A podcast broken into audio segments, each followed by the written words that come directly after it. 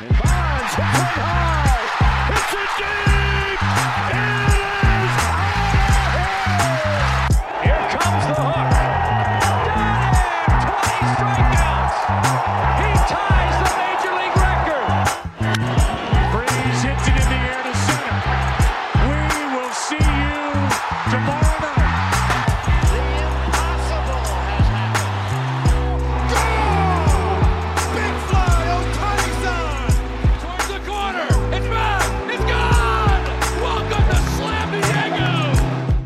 This is it. We finally lasted past 2021. Welcome to the first episode of the Just Baseball Show from 2022.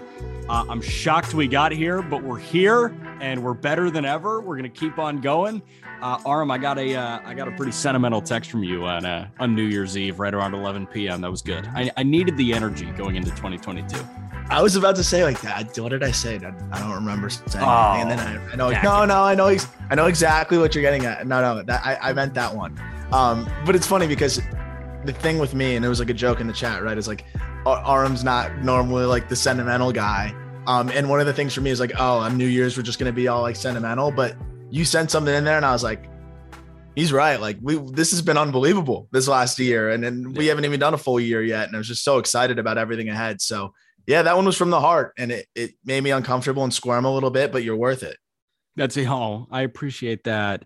We got some good stuff. Uh, I also have to pay you back on our bet uh, that you said that the World Series would average north of 10 million viewers per game. Average, um, it- like the average uh, audience size would be north Yep. of 10 million. I said less than nine, uh, and it was right around 10 and a half. So you win. So I'm going to pay this off to start the new year. Every time you make a point, I've got to compliment your point. So I'm going to be Just do it like very- just do it like twice, and I'm good. I'll do it like two, three times. You know, I I'm gonna go over the top if I really agree with something you said. Fair. And what if you disagree with it? then I'm going to be super, super cautious uh, and very aware of your feelings when I disagree with you. Fair. As opposed to normally, no awareness for my feelings. yeah, you're an idiot and I hate you. Yes. Uh, You've lost all credibility. All, all credibility gone. I've lost it so many joke. times that I don't know how I have any credibility left to lose, according to to that comment. Well, so two negatives is a positive. Ah, so if you lose it going back and twice, that means you get it back. Yeah. Because then Uh, the other side of the political spectrum likes you. that makes sense. So that that's like how Skip Bayless works, right? He just goes, Yes. Lose credibility, lose it again, you're back. He keeps flip flopping. Hey, uh, somebody that has not lost credibility at all, even though this team absolutely sucks this year, although they did just beat our alma mater. I got down the Virginia men's basketball rabbit hole. The last six years, they have been dead last in America in tempo. That's commitment to the bit from Tony Bennett. I Yeah. mean, that guy, like you, you have to make a conscious effort and then some to be dead last in something every single year. I understand that's the style of offense, but the style of offense should be like bottom 10 in America in tempo every year. Yeah, depending on who you have. last. Yeah, you might have some different guys that play a little quicker. And You got DeAndre Hunter, top five pick. Let him go run. Let him shoot. Nope. Nope. no, Kyle Guy's a guy that could you know, dribble it up and pull up from you know deep three and make it a quick possession too. But nope. And, and the funny thing about that is they played Syracuse, and that's the defensive version of that, right? Unrelentingly boring and never budging. And they played each other. And guess how much of that game I watched? Zero. Zero. Zero of that game. Uh, no. Okay. So we just talked about boring college hoops. Let's talk about when it's in the regular season, the most boring aspect of baseball, and that is relief pitching. Uh, in the ninth, it's fun, but the bullpen is not the sexiest thing in baseball. However, they've been paid well recently. And the question that was burning in our minds going into this episode was is it worth spending on your bullpen? My answer is no. Your answer was no, but of course it's super layered. Exactly. And that's kind of why I wanted to talk about it. It's, it's like we both knew the answer was no. Yeah. But what was fascinating to me was the more we kind of thought about it, I'm like, there's more layers to this than I thought. And, and that's the interesting part because you have the team that never addresses the bullpen and perpetually has bullpen issues, like the Phillies, right? Or they attempt to address the bullpen and don't do it well. But the Phillies didn't go get a big fish and fail, right? Like they didn't go get Chapman, give him five years and, and have him tank the bullpen. They just have not made big moves for bullpen arms, but they also haven't made successful small moves. So it's like if you're not going to make the big move, you have to hit on the small moves. If you have no confidence in your ability to develop bullpen arms, which I think every team at this point thinks they can because every team's going to back into a couple bullpen arms. I feel like if, if you're one of those teams, you might be a little bit more likely to spend and but we see a lot of teams reluctant to do it. So I'm really interested in kind of diving into what your thoughts are on this because these guys are still going to get paid big money. But if you look at the highest paid relievers, most of them are not good, uh, at yeah. least for how much they're making. You know, like that's the problem. The the reliever shelf life and the running back shelf life are the two most similar things in sports.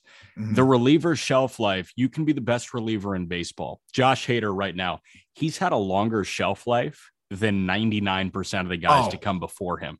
It, it's unreal. I think we kind of almost forget how long he's been doing this now. I mean, yeah. he's been doing this for a handful of years of just of just consistently being the best or one of the three best. And uh, I think that's, that's just incredible and I, and I think you know when you say a handful of years, people will scoff and say, "Ha, like that's not much time." For a reliever, yes, it is. Yes, it is. And you see these big contracts. That's because all these guys timed up this two-year peak perfectly. I mean, look at Zach Britton. This guy looked like Cy Young. He looked like he was on the fast track to the Hall of Fame in Baltimore. He got his bag, and then Zach Britton has never been anywhere close to the same type of guy. Blake Treinen had this stretch of two years, year and a half in Oakland. And then he took a nosedive and he got it back a little bit and he looked really good this year at points. But, you know, you always look at best reliever in baseball. Craig Kimbrel, he took a dive after his Atlanta time. And then he was really good for half a year. And everybody was like, okay, vintage Kimbrel. And then he goes to the White Sox and keeps on blowing stuff. And then you look at the other swing of the reliever spectrum. You mentioned the Phillies they somehow fell backwards into Ian Kennedy for the second half, who was the best thing to happen to them. Ian Kennedy, average starter, paid like an average starter, turned into a bullpen arm, turned into a good closer, but before that was not a good reliever at all. Like these guys, their career, their arc is just so volatile. You have no idea what you're paying for. And you don't know who the next guy is that's going to step up and be that insane reliever.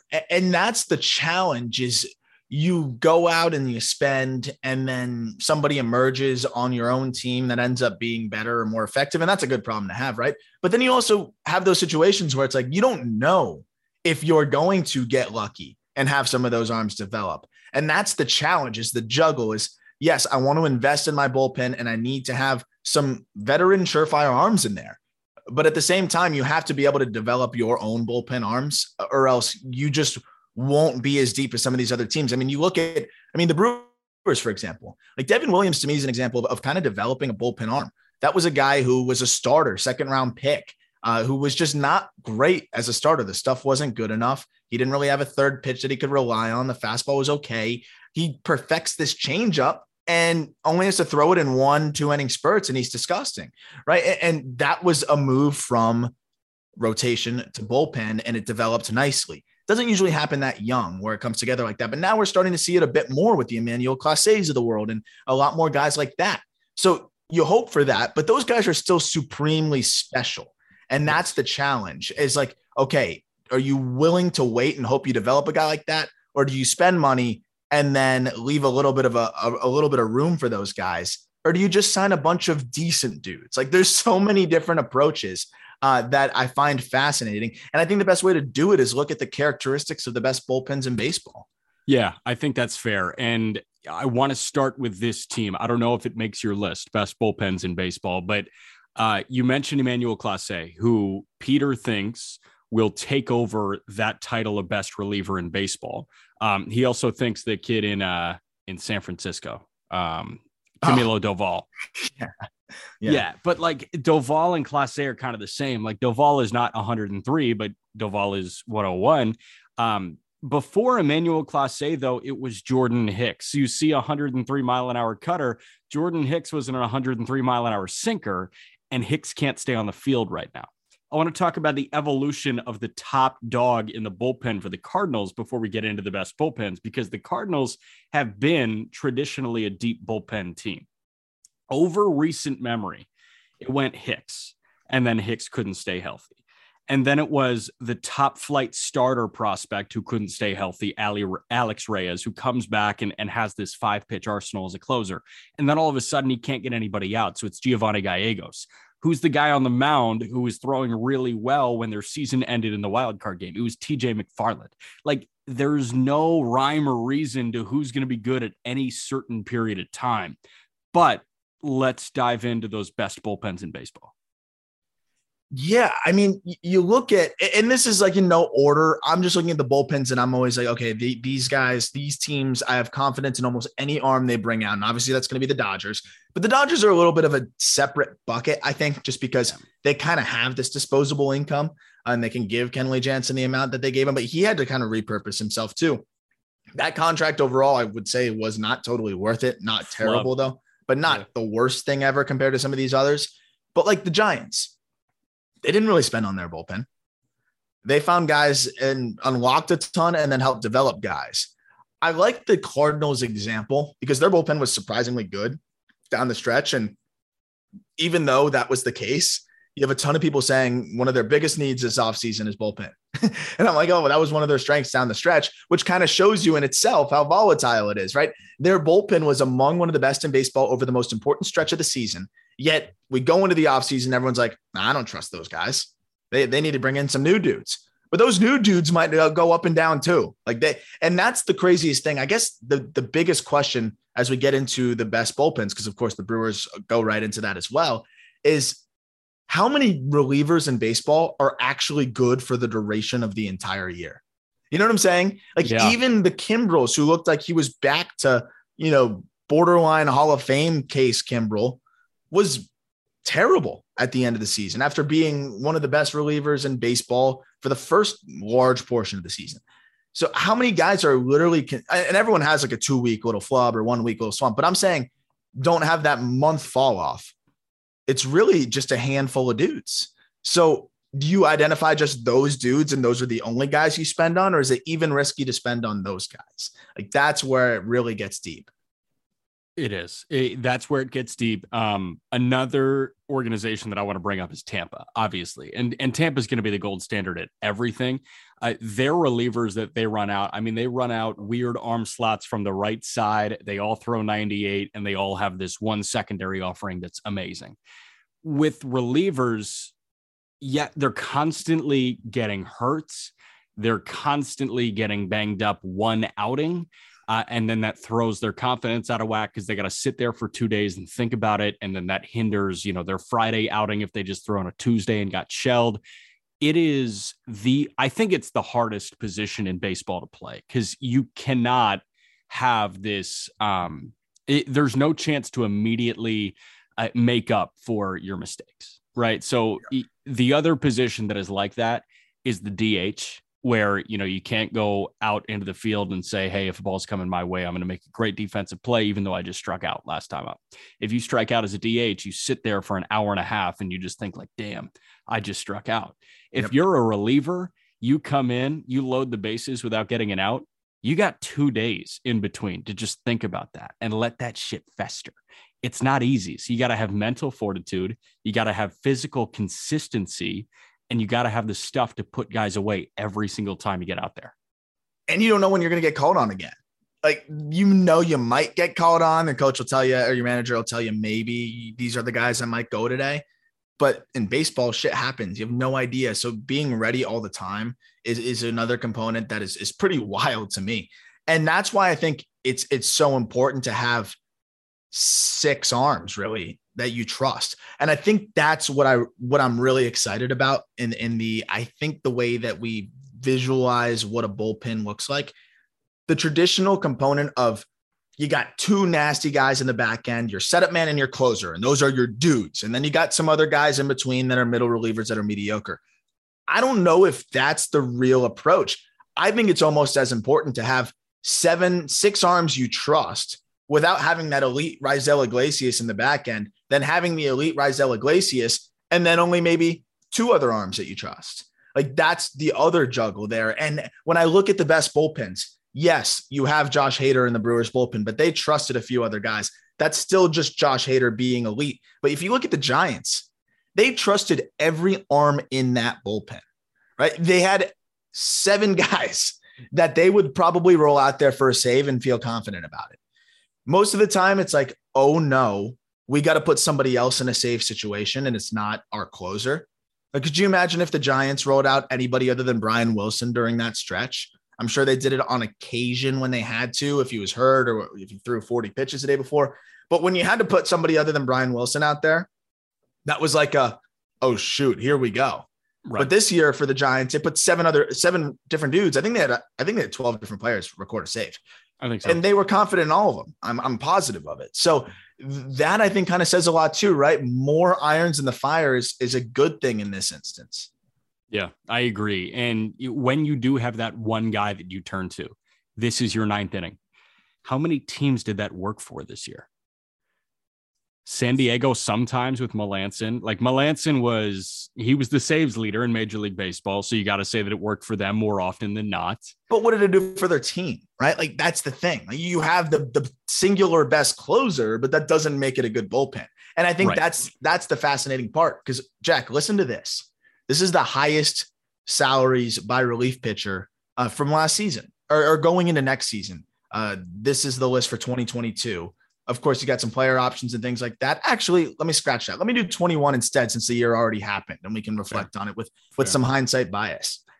Number one is Kenley Jansen at 20 million. Would you give him that for last no. year's production? No, no, even though he was he was okay, he did salvage himself. No, Aroldis Chapman at 17.2 million. No, Kimbrel at 16. No, Britton at 13. No, Will Smith at 13. Uh, that's the only guy that I start to somewhat think about, but he's not worth $13 million. You know what I mean? I, I agree. I, that's why I'm with you here. Andrew Miller at 12 million. Oh my God. this is in order. I'm not skipping any good relievers. This is in order, most expensive going down.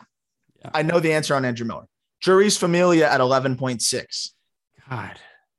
This one's a good one. Liam Hendriks at 11. That's yeah, a no brainer. Yeah, no brainer for that. Trevor Rosenthal at 11 was unfortunate this year. I, I, thought it was high, but honestly, he had an unbelievable year the year before. Uh, but that's what Rosenthal got a one year 11. Cut him some slack on that. Brad Hand at 10.5. No. Garrett so, Richards at 10. no. Raisel Iglesias at nine. Good. Yes. Ryan Pressly at 8.7. Yes. Yes. Joe Kelly at 8.5. I, maybe, but probably not. Will Harris at eight. Ugh. Trevor May at eight. I'm almost done. Adam Ottavino at seven. God. Josh Hader at six. Yes. like, hey, pay right? him. If there's any guy on that list that's worth 20 mil, it's Hader, but is Hader even worth 20 mil? Like the reliever impact on a baseball game. I don't know if you can correlate the ninth inning to wins. You got to be no. leading going into the ninth inning for Hader to matter. It that that's the and that's an entirely like different topic of conversation which yeah. but is, is very relevant and ties in is that the antiquated belief that and i do think the last three outs can be more difficult but i think that's fading away now when you have so many dudes with freakish stuff you've got a lot of guys out there now that have confidence in their stuff that they don't care if it's a seventh or the ninth inning, and they're going to go right after you because everybody throws freakish stuff now. it's not the same as like the reason why the closer was always the closer is there was only one dude on a roster that could run it upper 90s. Right? There, there was only a couple dudes in baseball that could run it upper 90s, not now even that long do. ago. Yeah, and now they all do. They all have closer stuff. Like remember when closer stuff was a thing? Every reliever has closer stuff now. That's the thing. Like, there's so many relievers that you and I aren't even going to mention that are making minimum salaries right now that I guarantee you a ton of big league hitters are more worried about than facing, you know, even uh, Will Smith, right? And, and and that's the that's the crazy part about it is we're putting a lot of stock into into saves, but I think it should really just be put into how consistently you are as good as you're so, supposed to be. Say yeah, saves is outdated, and I think the ninth inning mentality is only held by a few still. Uh, Liam Hendriks obviously been on record saying he doesn't care if he throws the eighth or ninth. For Craig Kimbrel, it was pretty obvious that it was either ninth inning or bust. Hader would likely want the ninth inning instead. Um, but this all changed kind of in 2016 when Andrew Miller was in Cleveland. When Miller was in Cleveland during that postseason run, you know, the Indians acquired him as a closer. He was the best closer in baseball that year when he was acquired. When Miller came back, it was this new groundbreaking approach saying, when we're in a pinch in the sixth, it's Andrew Miller time. Yeah. That is how relievers function now because Miller had stuff that you couldn't hit, not just in the ninth, but also in the sixth inning of play. So you have to look at relievers like that, saying, This is my best piece. This is my battleship. Where do I deploy him? And the answer shouldn't always be the ninth inning. No. And I think people are starting to learn that. And I think that that's going to dock the pay for relievers. I want to look at reliever trends right now, just in terms of payroll, because of those guys that you mentioned in 2021, 10 made eight figures, 10 plus million dollars. In 2020, before the proration of the salaries for the you know abbreviated season, 13 relievers made 10 plus million dollars, 12 in 2019. That's brand new because in 2018, only eight relievers made 10 plus million, eight relievers in 2017, four in 2016, three in 2015. So this is a new obsession with paying guys for something that they might not be able to replicate ever again. Yeah. Yeah. I mean, that's that's the challenge. And like how many years is it that you've seen enough of this guy that you're like, okay, is it three? But, this. but like, but what does Andrew Kittredge? What does Andrew Kittredge have to do? How many more years does Andrew Kittredge have to do what he did last year to like be like, okay, he's. But is he ever going to get paid? You know, like it, that's the thing with Zach Britton. You wanted to pay for that turbo sinker. With Treinen, you wanted to pay ten million annually for that turbo sinker. With Chapman, obviously you wanted to pay for that fastball. With Kimbrel, you wanted to pay for the thing that rose. And with Kimbrel, that fastball did not rise for like five years. And then it started rising again in April. And everybody was like, oh shit, let's go. This is where the money was. And then it stopped rising. So I I just don't understand the idea with paying for something when you know that the shelf life is just not that good. Well, and I think some of the most forward thinking organizations are reinforcing that narrative by, I mean, look at what the the Mariners did, right? I mean, with the Mariners making the move to trade away a reliever and then ultimately go get another one. I mean, like even seeing Diego Castillo on the move, right? Like that was that not a head scratcher for the Rays too at that point? So you have a team trade away their best their best reliever at the time in in the Mariners and they they go and get Diego Castillo after that. Like they're kind of just showing, hey, well, we'll just kind of mix this around and get an extra year of control or two with Diego Castillo. Then we're okay with sending out Kendall Graveman. And so they send out Kendall Graveman, and it's like this just musical chairs because to them they're like, yeah, it's not that big of a deal, even though Graveman was the best reliever in baseball for a yeah. decent stretch last year. And they're like, no, we don't think this is going to stick and Diego Castillo has more years of control. So we're going to trade cash in on Graveman in the middle of our playoff hunt. And then we're going to go get Diego Castillo with a couple more years of control. I think that's like almost a microcosm of the way the most forward thinking organizations feel about it is that it is that volatile and they're not going to die on the hill of a singular reliever unless he's Josh freaking Hader. And I think even at that point, it might not be like that because we still hear Josh Hader trade rumors all the time all, all the, time. time. they're not just made up from nothing. No, and, there's a clear belief that Hader's not staying in Milwaukee long term. And, and, you think about the possible return for a lot of these guys. I mean, think about Kimbrel, top of his game at the deadline. Who do you get? You get an everyday second baseman who's got, you know, the best contact rate in baseball and Nick Madrigal, who knows where his value lies, but he doesn't swing and miss. And then you've got a guy who can also be a closer in Codi Heuer. Like you got two MLB ready potentially really good pieces for you in exchange for half a season of dominance. But there are so many guys out there that can give you half a season of dominance. Like look at Dominic Leone last year. He gave yeah. you half a season of dominance, right? Um, you know, I, another guy, nobody kind of expanding on that point, nobody's going to lose sleep, whether it be the Mariners or the Astros, over Kendall Graveman if he's good with the White Sox this year. $8 million annually. Like Jerry Dipoto is not going to say, damn, I wish I held on to him. He's going to be fine because he's got Diego Castillo here and he's got other pen guys that he can deploy. He's not going to miss Kendall Graveman. Now, if they traded Logan Gilbert for a win now guy and Logan Gilbert turns into a Cy Young contender, okay, there we go. Now you're pissed. But you're never going to be pissed. Like I guarantee you, Orioles fans are not that pissed that they let a minor league Josh Hader get away. You don't think they're that mad about it? I don't think so. Like I think they're more mad about like Gausman, to be totally honest. That's a good question because I think when you get to Josh Hader territory, it's it's it's crazy. But yeah, he stands alone right now. But even when you look at the saves thing, like would you say Edwin Diaz had a good year? no, no, no, no. no. Seventh Diaz has saves, not been worth that. Seventh and saves. you know, it's like, okay.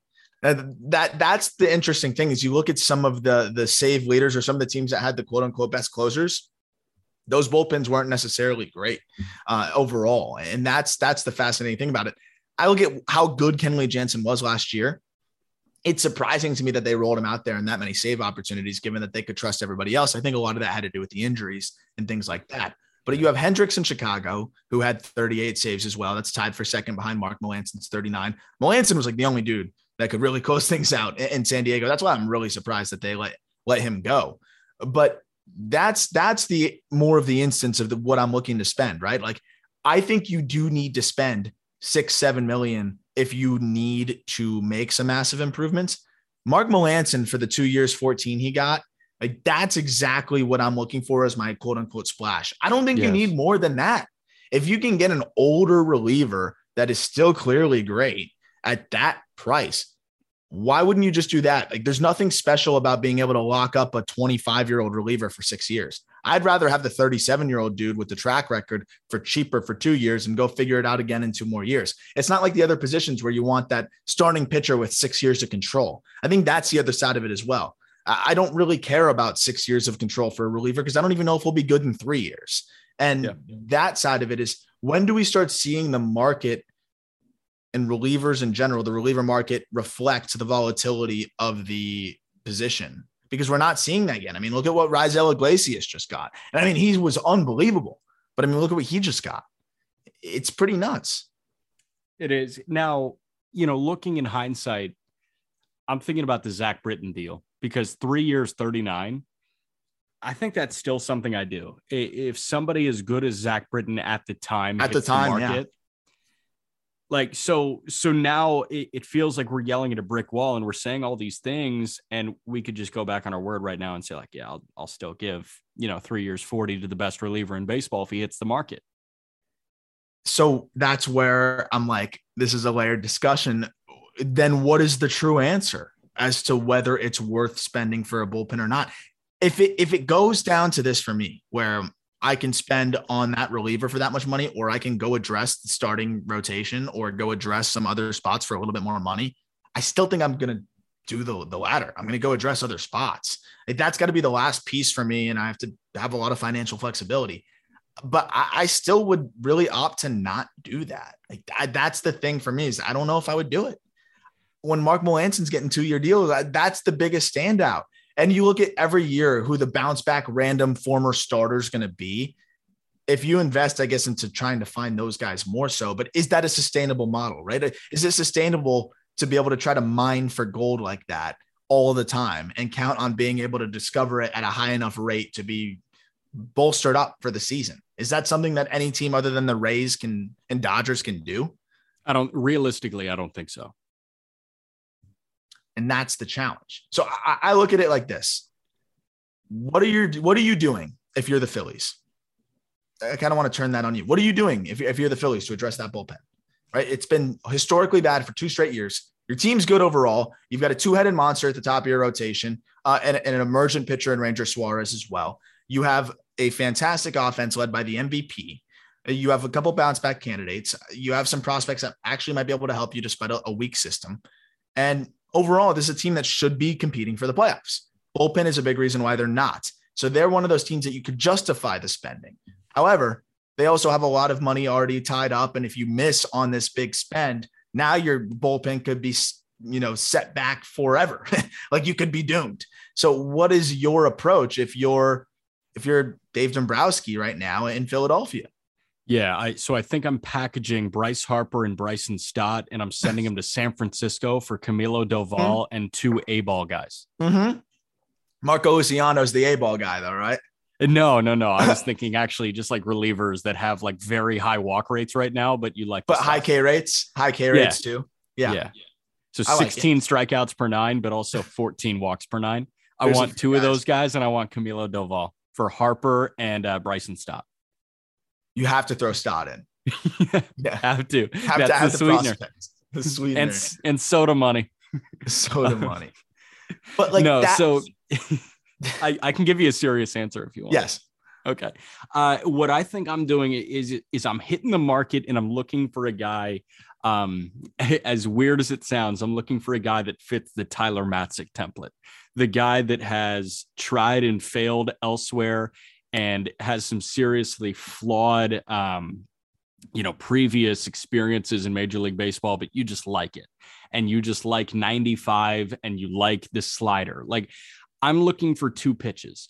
And you can find that from a lot of guys. Wade Davis was a guy that Kansas City found yeah. like that. Wade Davis, failed starter that they turned into the best setup man in baseball. Flanking Wade Davis was Greg Holland, who was way too small to be a premier closer, but just turned 96 into you know something that he can really do to close out games. And then you also had 101 with Kelvin Herrera in the seventh inning. Yeah. I want to go back to, to one thing that you said, like how valuable is three outs? You said that about 20 minutes ago.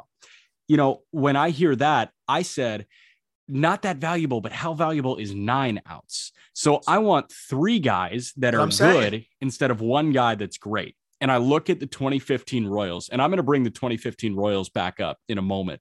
But the 2015 Royals, if James Shields or Edinson Volquez or Yordano Ventura had a lead through six, the game was over because you went Herrera, Davis, Holland.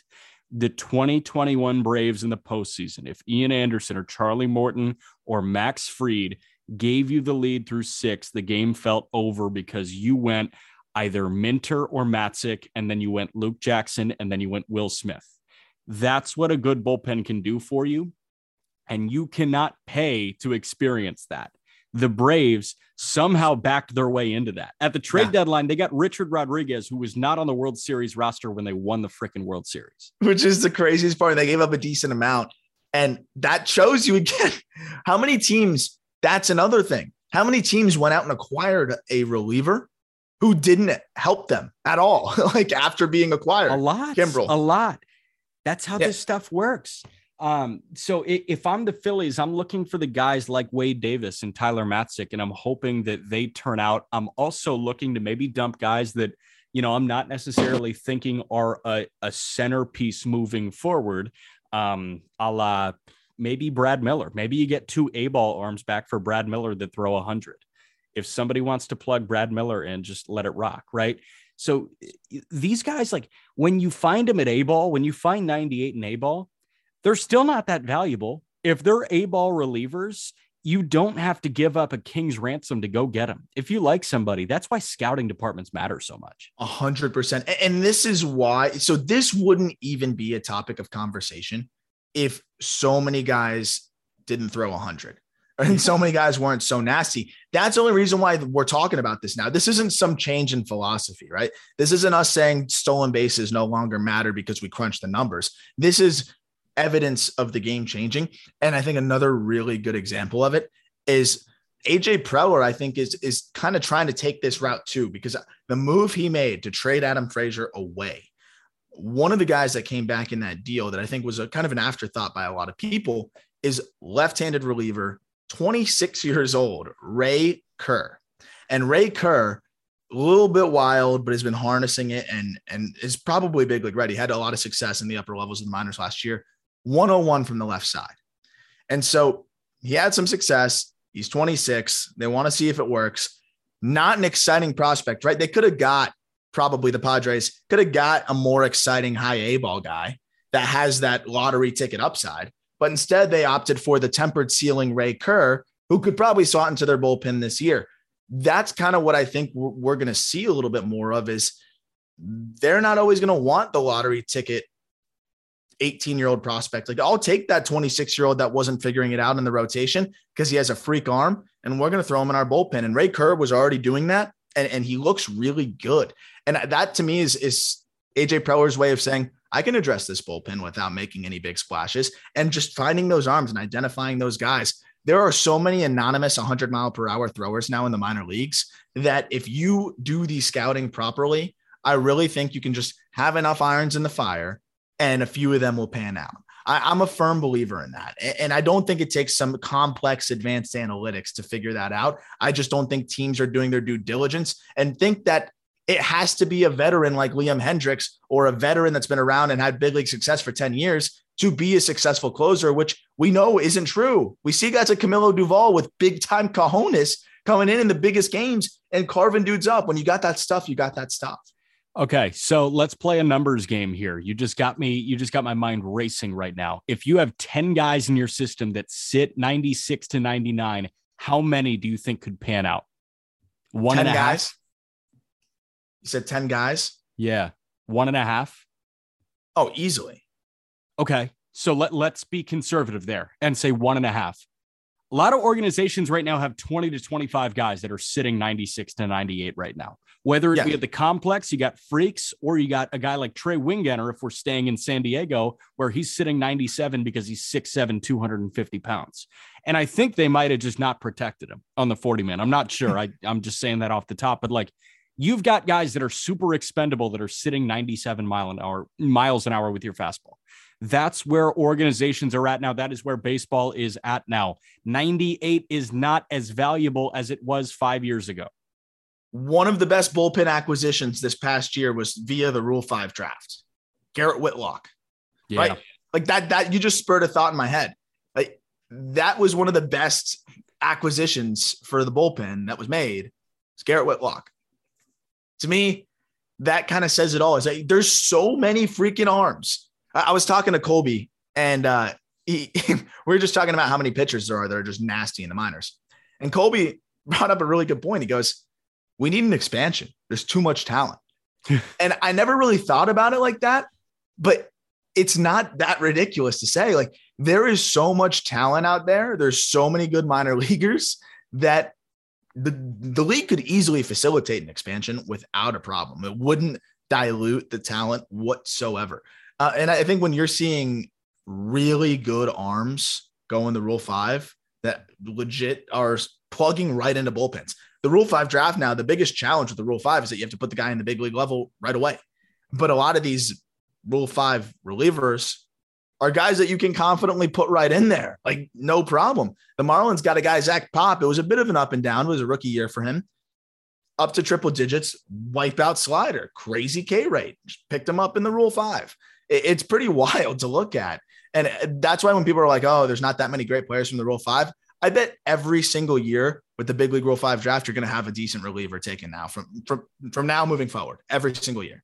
Absolutely. Absolutely. And you know, you just mentioned you can find like diamonds in the rough elsewhere. And I do just want to have I, I do want to wrap up a thought on the Padres real quick because that was my jam, right? I saw the guys that are um, nearly invisible to most baseball minds that are really good and have the chance to be super, super successful here.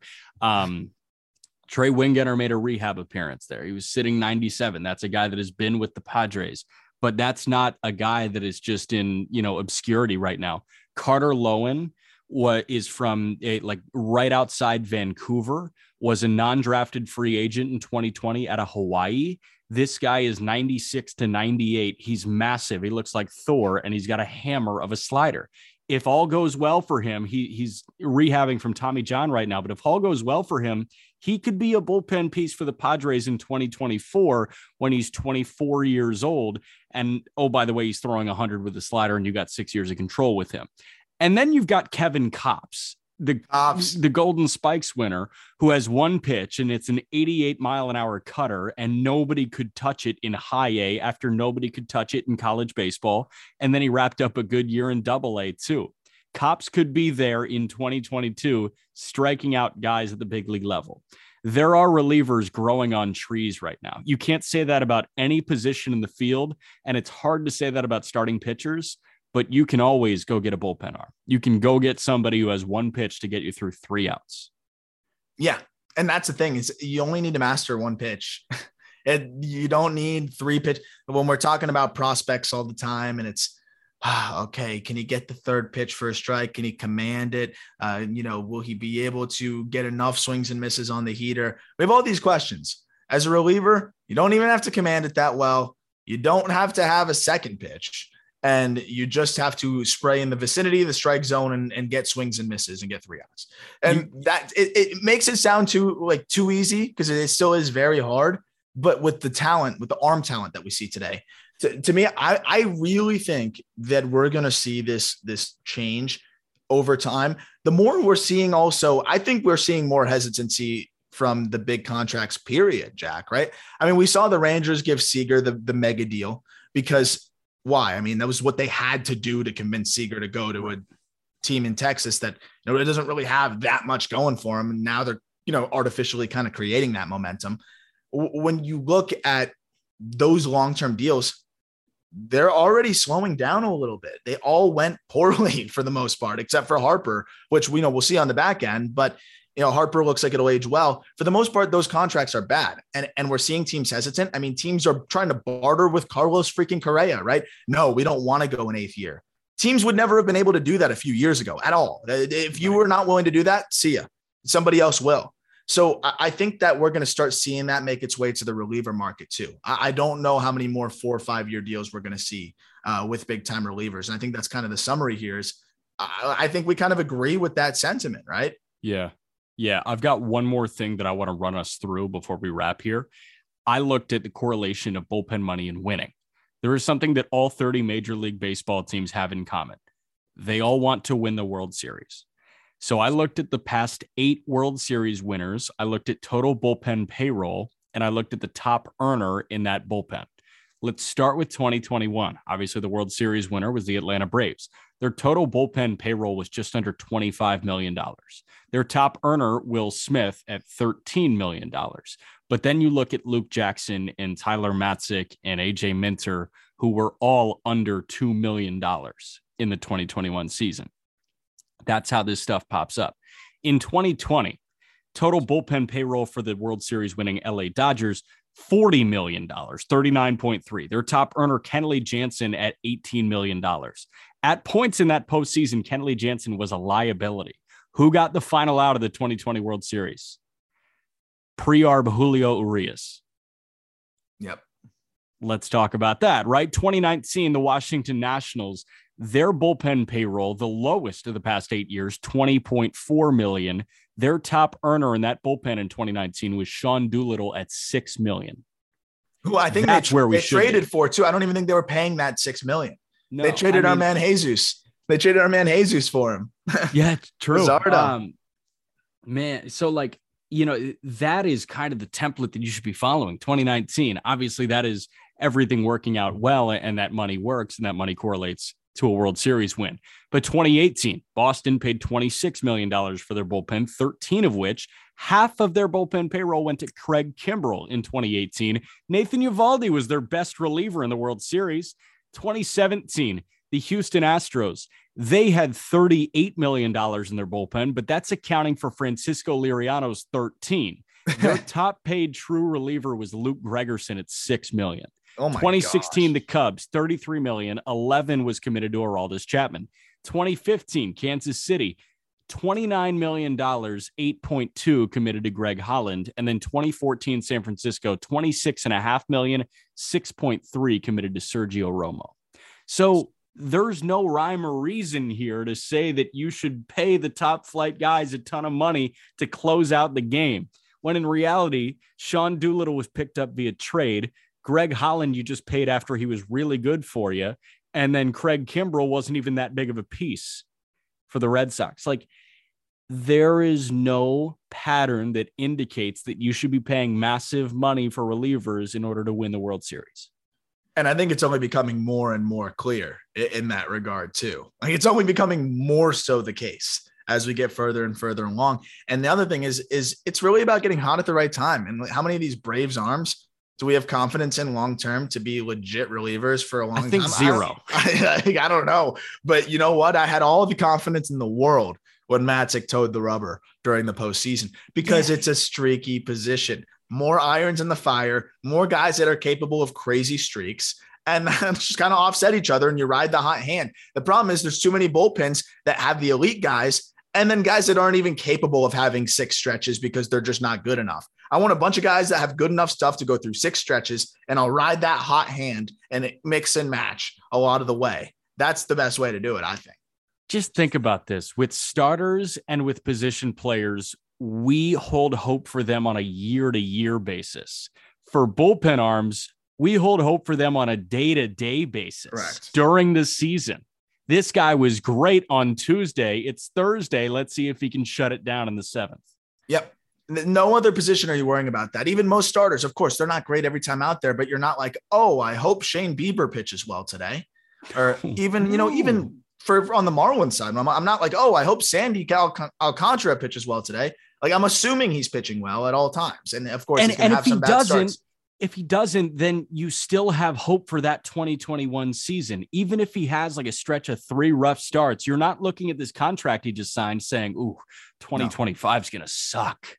And when a closer blows three saves in a row, you're like, Oh shit. Like this guy blows. Get him off my team. We're falling apart. You know, and I think that says a little bit about just the way we look at the position in general, too.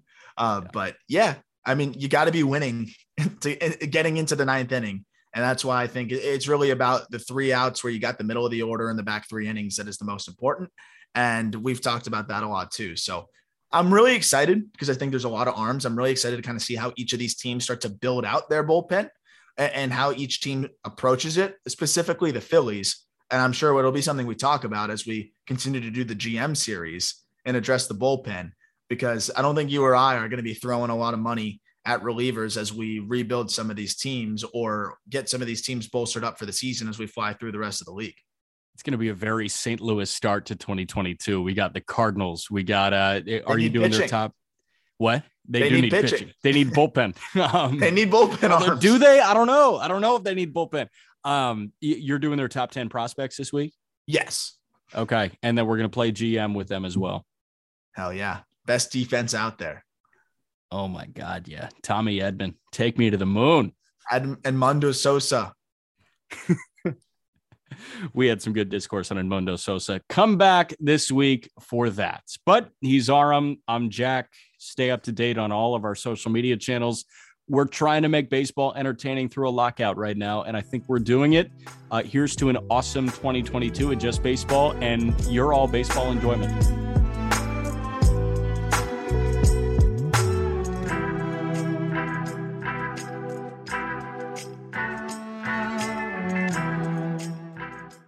What's so special about Hero Bread's soft, fluffy, and delicious breads, buns, and tortillas? These ultra low net carb baked goods contain zero sugar, fewer calories, and more protein than the leading brands, and are high in fiber to support gut health. Shop now at hero.co.